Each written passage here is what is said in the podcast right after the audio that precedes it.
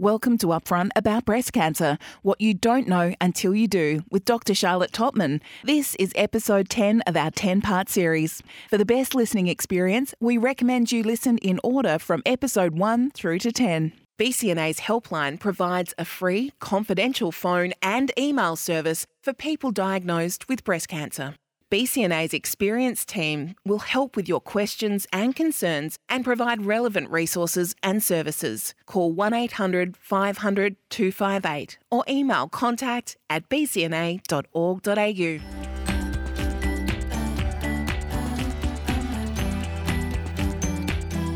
Welcome to Upfront About Breast Cancer What You Don't Know Until You Do with Dr. Charlotte Tottman, brought to you by the Breast Cancer Network Australia. Welcome back to BCNA's podcast, Upfront About Breast Cancer What You Don't Know Until You Do, with Dr. Charlotte Tottman, a clinical psychologist specialising in cancer distress and also a woman with lived experience of a breast cancer diagnosis. In this, our final episode of our 10 part podcast series, our conversation is going to be about fear of recurrence. Fear of recurrence is normal. But knowing that doesn't make it any easier and it can be triggered by seemingly the slightest things. Charlotte's the first to admit that despite her professional training, she has fear of recurrence. She's going to share her story and strategies to help deal with it, and in her case, use it as a motivator. A reminder that this episode of Upfront About Breast Cancer is unscripted. The topics covered don't necessarily replace medical advice or represent the full spectrum of experience. Please exercise self care when listening, as the content may be triggering or upsetting for some. Fear of recurrence, Charlotte, is it universal? It kind of is. The research suggests that between 70 to 99% of people who've had a cancer experience have fear of cancer recurrence. So if you're getting those sorts of stats, it basically means that, yeah, it's, it's something that everyone feels. It's pretty hideous, and it's one of the things that I as a clinician before my diagnosis, um, even though I'd worked in this space for a long time, I didn't have a real understanding of, of what it feels like and how it's kind of just with you forever. What does it feel like? Is it obvious? For me, it feels very visceral, so very, very raw, very scary. It's all connected to mortality. So it's it's the idea that you feel that there's, you know, sort of like a looming threat to your life. So, does that manifest in being worried about a new cancer, worrying about that the old cancer's back and has spread and that you don't know about it? We hear of scanxiety, which is when all of a sudden people become obsessed with going to have scans and every sort of nick or creak or pain mm. can make you worry that there's something sinister happening. Yeah, all of those things. There are quite a few triggers for, I call it FCR. So in my clinical notes, um, you would see FCR written a lot. So fear of cancer recurrence. There are lots and lots of triggers for them. So things like um, when you're diagnosed, that's the first trigger for recurrence because pretty soon after you realise that you've been diagnosed with the initial cancer, your brain does start to turn to, all this treatment plan that we've got, it's all very well, and I'm about to start it, and that's good. Um, and I feel, you know, as as comfortable and as happy as a person can be in that situation that I'm going to be kind of safe while I'm engaged in active treatment. But then your, your brain starts to go, but yeah, but what happens after that? And and how long will I be safe for? Will I be safe forever? W- w- will it come back? Um, and so yeah, absolutely. There's a, a, real fear from diagnosis. Then other other triggers are things like regular medical reviews. Every time you have to go back into that place, um, be that person, talk to those medical people. Um, y- your brain engages with the previous experience of, of what it was like when you first felt the fear of of hearing that you have cancer um, media stories. So, because of the prevalence of cancer, which across a lifetime, so if you think about the lifetime prevalence of cancer, it gets up to as high as one in three people. Um, the chances are that there are going to be media stories, you know, fairly regularly um, about individuals with cancer, about cancer research, about breakthroughs, about new treatments, you know, and, and a lot of the media stories can be very positive, but regardless, they, they can act as a real trigger Is that also true of when you're watching series like fiction? Yeah, for sure. I have said so often to my husband when we've been watching all, all sorts of things that, that have got seemingly nothing to do with any sort of medicine. And then, you know, one of the key characters will have breast cancer. And, and I have said a number of times, like, you know, are you kidding me? You know, can we just not have it in this as well? So, yeah, for sure. It crops up everywhere. And I'd imagine your senses are heightened too. It's like when all of a sudden you say, I'm going to cut out sugar, and, and sugar is absolutely everywhere you turn. Absolutely. When you have a, a breast Yeah. cancer diagnosis, Yeah. it, it's almost like you'll walk past and there'll be a, a sign on a wall saying breast cancer. Yeah, it feels like it's just you know, you're sort of like in, in neon lights flashing at you all of the time. The death or diagnosis of a friend or a family member, and again because of the prevalence of cancer, and it doesn't it doesn't have to be the same cancer as you. It can be any cancer. It can even be a significant health event in another person that you're that you're familiar with. Big trigger for fear of recurrence is physical symptoms, and it doesn't have to be a physical symptom in the same way that it was when you were first diagnosed, or it could be. Um, so it doesn't have to be a lump, but it might be. But it can be other things. It can be headaches. It can be bone aches. It can be a change in the the rhythm of your body. It can be you know a, a rash, a, a bump, a lump. It can be anything really. And what is extraordinary is the brain's ability to, upon noticing that particular symptom, is to instantly make the link between that and a recurrence. And it happens to me. I can get a headache, which could be born of fatigue or dehydration or stress, and in an instant, I can have convinced myself that I've got brain mets. And that happens, I'm three years down the track, that happens several times a year. Absolutely. If you, as a psychologist, can't separate that, what hope have others got who don't have that clinical training to know that it's how your brain is either going into protection mode or, or whatever it is? Wh- hmm. What happens to you when you have that fear of recurrence? what I have learned is that trying to get rid of fear of recurrence is largely a waste of time. In actual truth, we don't want to turn off your fear. Your fear of recurrence is part of your, your body's anxiety system. It's your internal burglar alarm. So if you think about having a burglar alarm in your house, if your burglar alarm gets deactivated or disabled, what does that really mean? It means that your house is vulnerable, the burglars can get in. So if we turn off your fear of recurrence completely, it can mean that you are more vulnerable because you stop paying attention to what's going on. You stop paying attention to if there were any changes in your body. You don't go to your medical reviews. You don't engage in healthy lifestyle behaviours because you're not worried about what happens if you don't. You become an ostrich. You become an ostrich and i certainly have had you know many clients very you know well intentioned come in as as you would to a psychologist to say can you help me get rid of this fear and it's like well that's kind of not how it works we don't actually want to get rid of it we want to dial it down so that it's not at a point where it's paralyzing you or swamping your life and making it hard to do other things. But we want it to be what I call Goldilocks fear, which is not too little and not too much, just the right amount. Now, it can sound a bit odd to sort of go, okay, well, we we want the fear, but what it really reflects is the fact that I view ca- fear of cancer recurrence as kind of like an unwelcome companion that you you are introduced to when you are diagnosed. It's it's kind of like on that day you're given a diagnosis and you're also handed fear of recurrence, like a gift with purchase just not one that you actually wanted.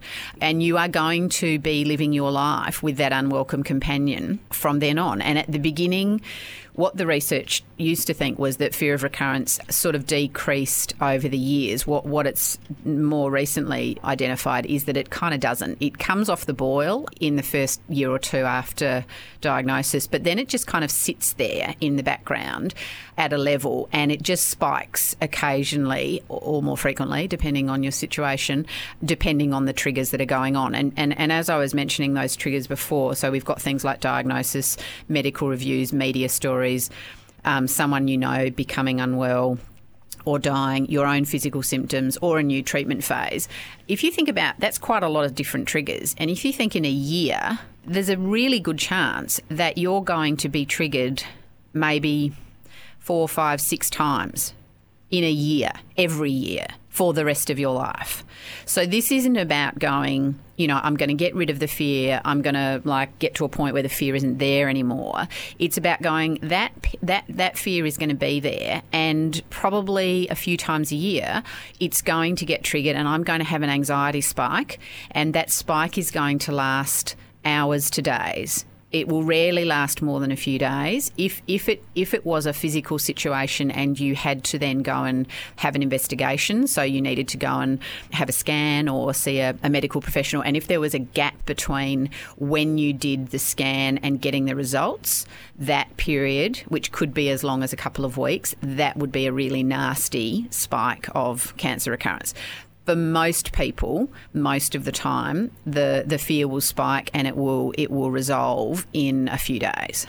Okay, so with things like a TV series you're watching, a, a media story, maybe someone's anniversary, um, those things you can they might trigger a response, but you can possibly rationalise that or connecting the dots as to why you're feeling anxious. Mm-hmm.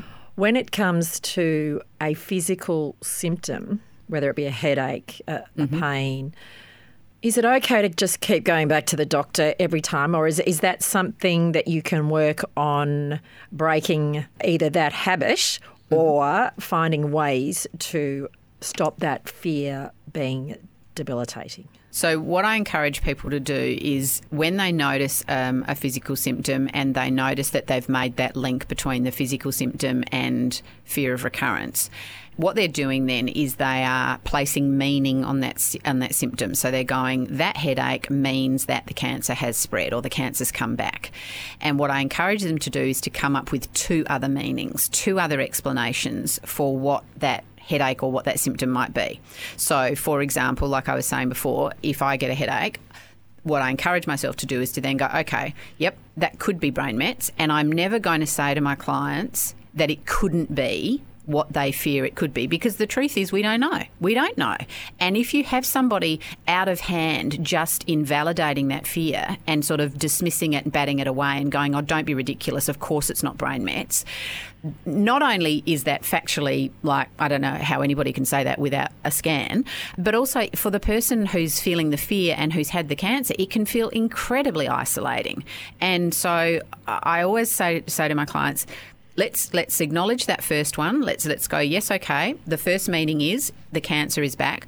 Give me two other explanations. And so for a headache, it might be it might be that I'm tired. It might be that I'm dehydrated. Two other perfectly valid explanations.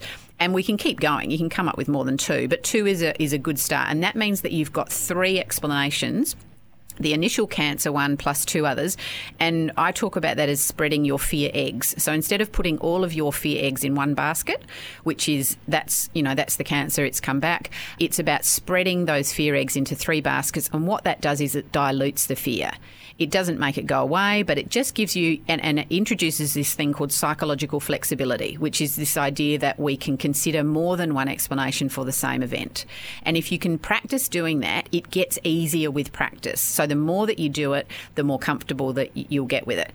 What I then say to people is that if you monitor your symptom sensibly for usually we say a week or two, if it starts to resolve, all good. If it doesn't resolve or it gets worse, then go and get it checked out by your GP or your specialist. But the other thing that I encourage, and, and this works particularly well for women who have had kids, is that I say maybe treat yourself the way you'd treat like a, a five year old or a 10 year old. So if your five or 10 year old came to you and said, Mum, I've got a headache, what would you do? And most women say, oh, well, the first thing I do is probably get them to come inside, you know, be in a cooler, um, maybe a darker spot. Okay. Maybe what else would you do? Give them some fluid. Sure.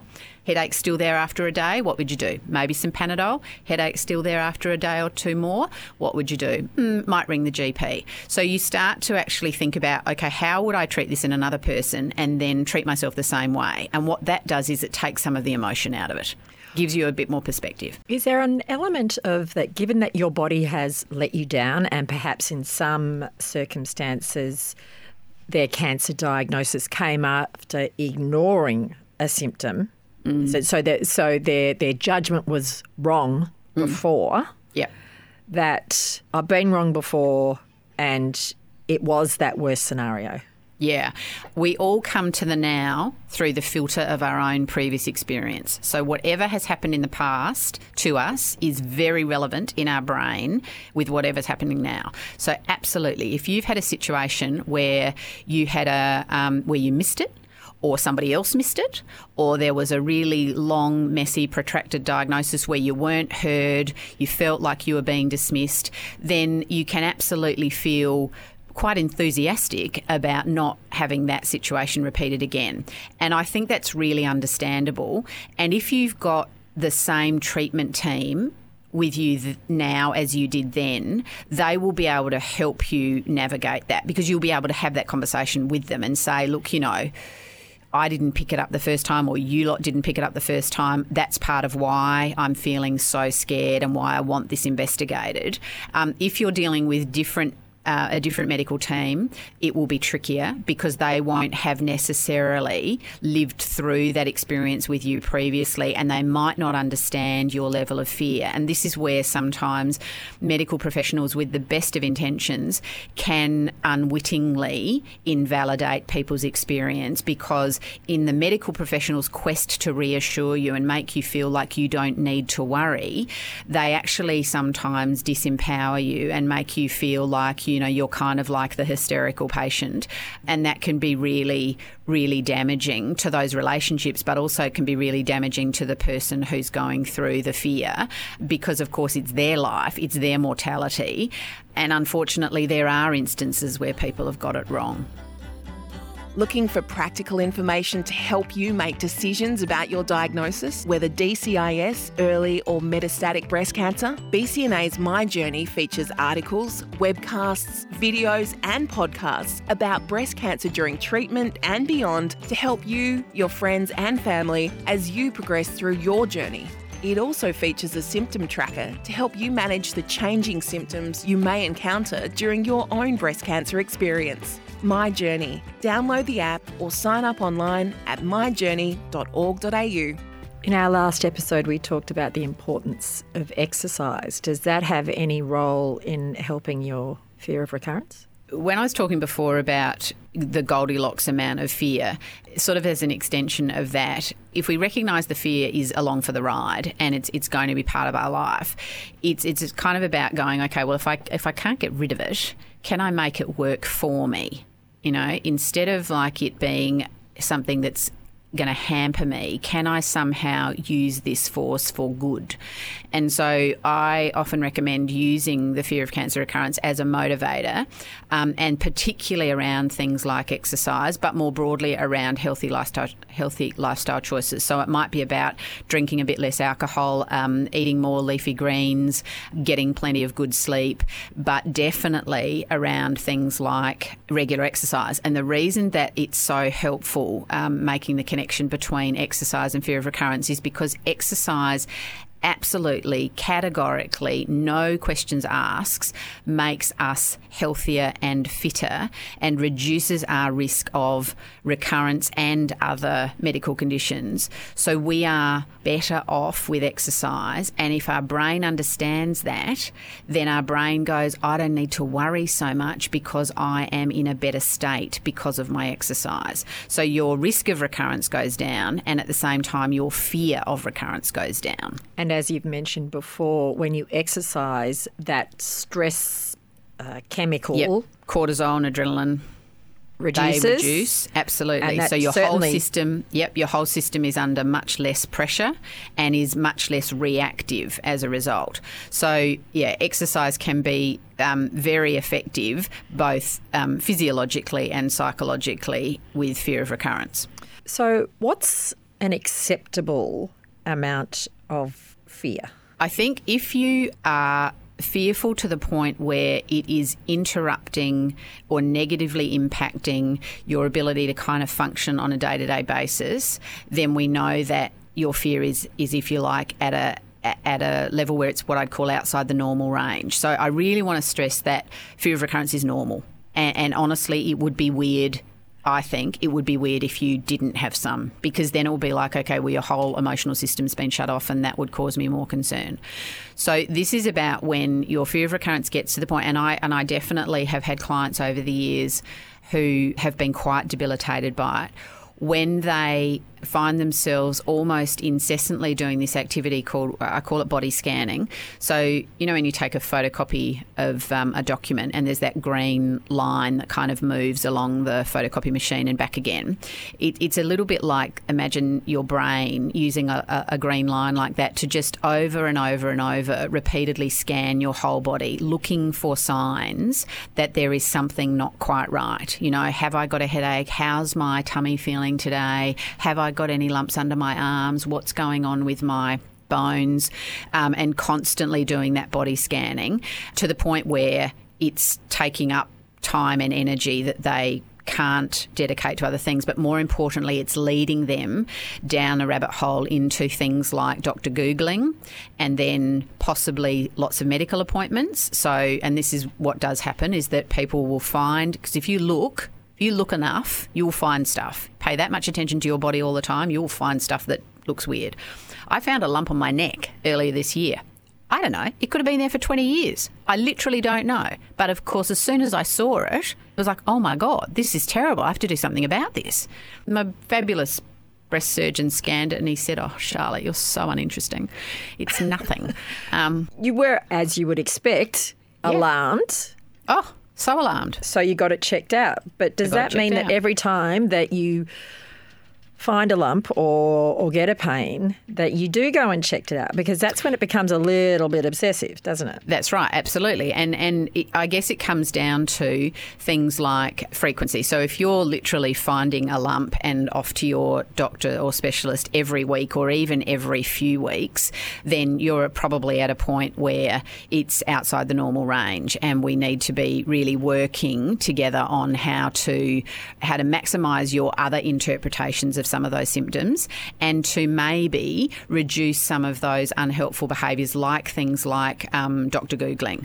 Dr. Googling is very common. Um, I have given up telling my patients not to not to Dr. Google because everybody does it. So I then really encourage them to be very selective in the sites that they go and look and look at, and that they um, only look at Australian medical government websites because that means that the information has been vetted and it's appropriate to our circumstances. So you're not reading about treatments and diagnoses and things that we just don't have available to us. But Dr. Googling can be very inflammatory, and one of the problems with the material out there is that um, a lot of it is very biased, and a lot of it is based on individual or small samples um, rather than on really good, high quality research. And it can stoke the fear like nothing else. Yeah, it is. It's addictive too, and there also is a possibly a little bit of shame because every single medical professional will yep. usually say, "Don't yep. Google." Which Absolutely. is usually way too late after the fact because way too they've Googled. Absolutely, Everybody, that's right, and and I think it's it's um, better to acknowledge that people are going to do it and to set some really sensible um, limits and boundaries and explain why um, that's going to be more helpful for them. But the the reason that we that we engage in things like Dr. Google and um, medical appointments and requests for things like bloods and scans that might not be medically indicated. But the reason we want them is it's a thing called reassurance seeking. So it's it's our brain's way of getting a message back from those medical providers or those medical interventions of getting a message back that says everything's okay or now this sounds a bit weird or everything's not okay, but now we know what it is. What your brain's really wanting is certainty. It's not happy with the uncertainty that comes with a cancer diagnosis. And actually, this is a good time to tell my story about my best friend Jane, who has given me permission to tell this story. She's a legend. So, in the months after I had my surgery, Jane and I were talking on the phone one day, and she said, Oh, I just know you're going to be okay. And I didn't say anything for a couple of minutes. Oh, not, not that long. I didn't say anything for a few seconds, but it felt like a couple of minutes. And then I said to her, Darling, just got to pick you up on that. And she said, What? And I said, Look, My oncologist can't tell me that I'm going to be okay. My breast surgeon can't tell me that I'm going to be okay.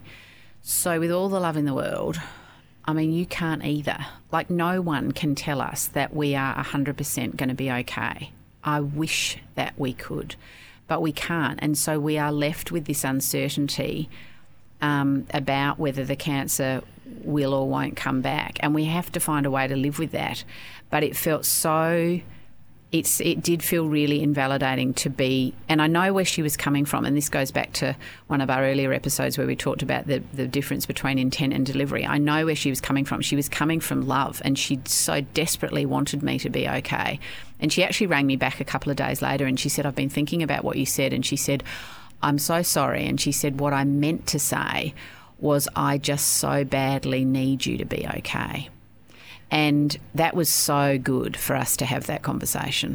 Now, in defence of Jane and possibly every other loving and well meaning Mm-hmm. friend, she possibly didn't put all that much thought into that line because that reactive. Why would she? Yeah, Absolutely. that Why would reactive. she? You're going to be fine. You're going to be You're fine. be I know fine. you're going to be fine. Absolutely, and it was, and she was saying what she wanted to be the case, and and and totally like, I mean, my brain absolutely understands that, um, and it's a really common and loving uh, position to to take, but when you're on the receiving end of it, in that moment, it can feel like, well, you know, that's that's all I want. That's all I want is that rolled gold ironclad guarantee that I am going to be okay but no one can give it to me. And so I'm sitting here feeling like so isolated because, you know, the people closest to me, it feels like the people closest to me are, are just so sure I'm going to be fine. And what if I'm not? And, and sitting with that feeling by yourself is really, it's really hideous. Harking back to your example earlier of the mother of the small child, Mm. your instant, well, my instant thing was, you'll be fine. You'll be Yeah. fine. Yes, yes, yes. So it is it is knee jerk usually. yeah. Therefore, for someone who does have that friend who's said that either, you know, last week or said it twelve months ago, Yeah. do you let that go now or do you bring it up? Um, look, I think if it was a long time ago, it's probably more about letting it go. But I think more importantly, it's about actually um, acknowledging to yourself why that might have caused you to feel uncomfortable. You might you might not even have been able to figure out what it was that didn't sit well with you, but what it is is invalidation. It's it's it's a statement that was with good intent, but but had the unexpected, unintended consequence of invalidating your lived experience, which is your fear, and because again, you know, a lot of this stuff is not talked about. People don't realise. I mean, this stuff's got a label: fear of cancer recurrence. In in, in the in the world that I operate in, it's a big topic. It has a lot of research. Um, but you know, people out there in the real world, they don't usually know about this stuff. I mean, my friends and family members. Even now, a lot of them wouldn't know about fear of cancer recurrence. Not to mention those who are 5, 10, 15 years on from their. Exactly. diagnosis. Are they likely to still suffer? Yes, yes, they are absolutely, and um, and and probably more in silence because of that um, tendency in in us all that the further we get away in time from an event, the the more that we you know consider it to kind of be over. You know, it's done. It's past, and the problem with the fear of cancer recurrence is it's like it's like the flame just keeps burning in your brain. Well, as we've mentioned before, usually the, the survival statistics are based on on five years. Yes, So absolutely. it's almost like that that big golden milestone or finishing line. yes, And yet, whilst that is the medical uh, target, if you like, or, or benchmark, that's not what our brain does. No, our brain doesn't go. Oh, I'll get to five years and now I'm in the clear. Um, and and the other thing is that uh, um, what is also common is that a lot of the research that was initially done was around sort of the first five years. Now it's 10 years, 15 years. It's talked about life expectancy in five year increments. So it's kind of like you just get to the first five years and then you start worrying about when we're going to get to the next five years. It doesn't go away. But I think for those around us, the further we get along from it, the less they're probably worrying about it. If you do get to the point where it is actually affecting your quality of life and mm. it's uh, proving to be debilitating, or more often than not, can you pull yourself back or do you need professional intervention? I think once you're at the point where it's actually um, interrupting your life, so if it's at a point where you are going to multiple medical appointments and where and where nothing is coming of those medical appointments, um, and where I would expect under those circumstances your GP or or your medical team will probably highlight with you that there might be more to what's going on than just um, medical concerns. That maybe there's some anxiety anxiety here, which, of course, this is what fear of recurrence is. It's a form of anxiety. Um, so then, absolutely finding um, a therapist to work through it with you. Um, again, not with the aim of of getting rid of it, but of kind of coming to terms with the fact that it's part of your life and that it's it's.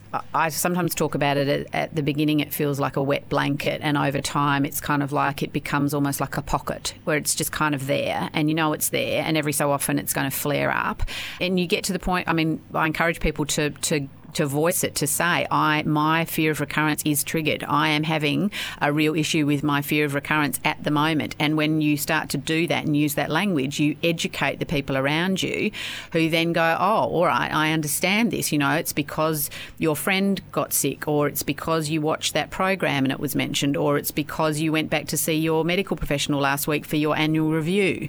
Um, and people can then start to understand it and that can feel very validating and supportive.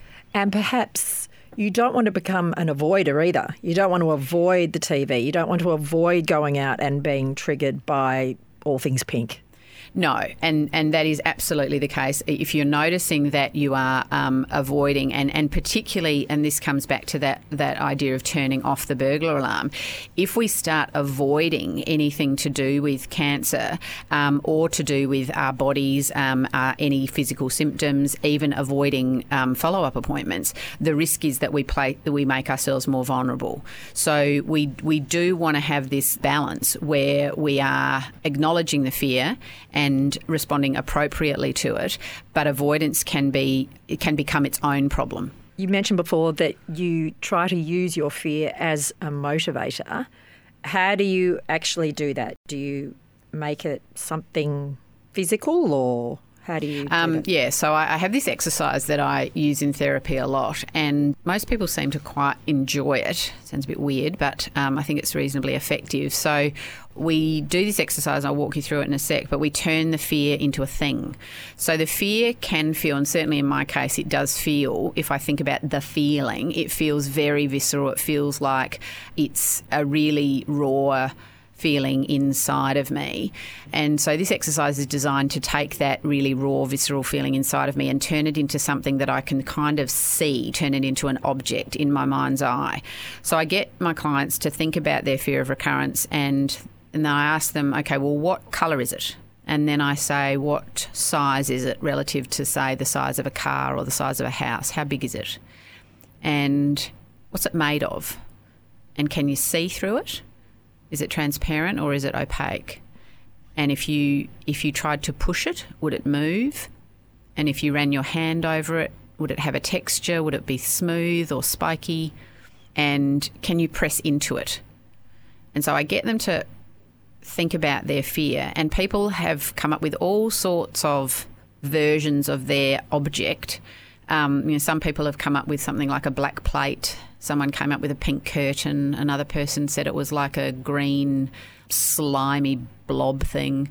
And mine is like an iron fist, which is why this episode is called The Iron Fist. So, for those people who watch Game of Thrones, I know you didn't, Kelly, but for those people who did, my fear of recurrence is like Jaime's fist. It's iron, it's solid, it's reasonably small and heavy and sort of powerful. And the thing that I like about this exercise is that this turns the fear into a thing. It says it's a thing. Uh, It says it's our thing, but sometimes it allows us to set it aside in our mind's eye and go, okay, I'm just going to pop you over there for now. Don't have to be in me all the time. So you put it to the side of where? My brain. Does that work? I know, I know, I know you're the psychologist and everything, but that just sounds Well- really weird to me. Where I'm like, okay, let me just pop my fist to the side of my brain. to the side of my brain. Yeah, I mean, I think this that's a good example of why what I said earlier, which is that I didn't know what this felt like until I lived it.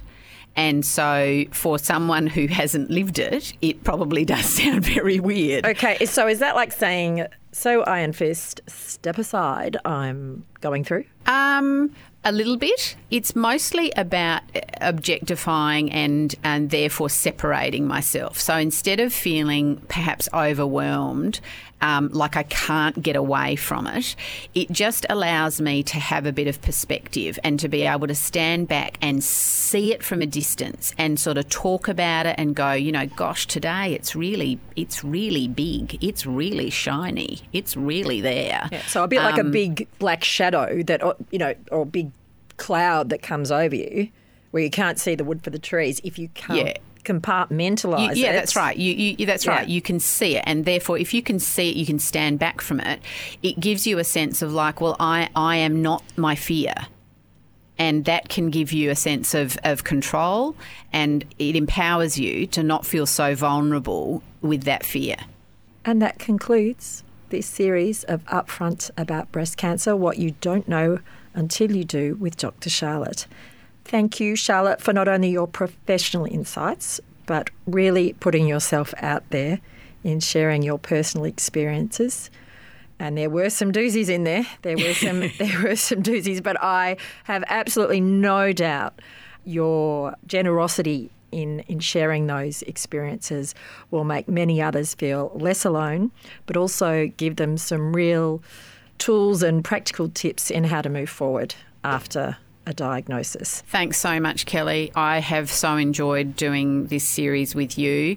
It is my absolute privilege to sit in this chair and share my experience. I do hope that, exactly as you said, that it may help people feel a bit less alone, maybe a bit more understanding about what they've been going through, and hopefully give them some strategies that they can use.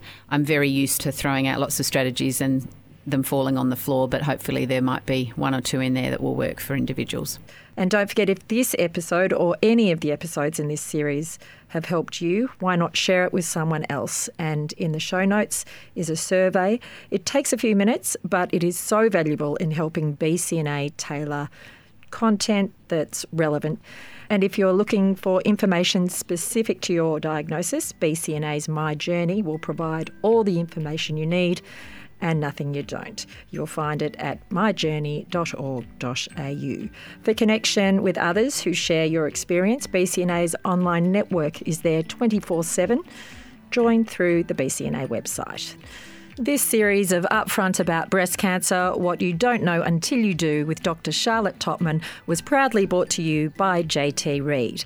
Our theme music is by the late Tara Simmons, who lost her life to breast cancer. We're grateful to her family for allowing us to use her music. And thanks also to our wonderful producer, Jane. We could not have done this without you. I'm Kelly Curtin. Thanks to Dr. Charlotte for being upfront with us and to you, our listeners. Thanks for listening to Upfront About Breast Cancer What You Don't Know Until You Do with Dr. Charlotte Tottman, brought to you by the Breast Cancer Network Australia and proudly supported by JT Reed.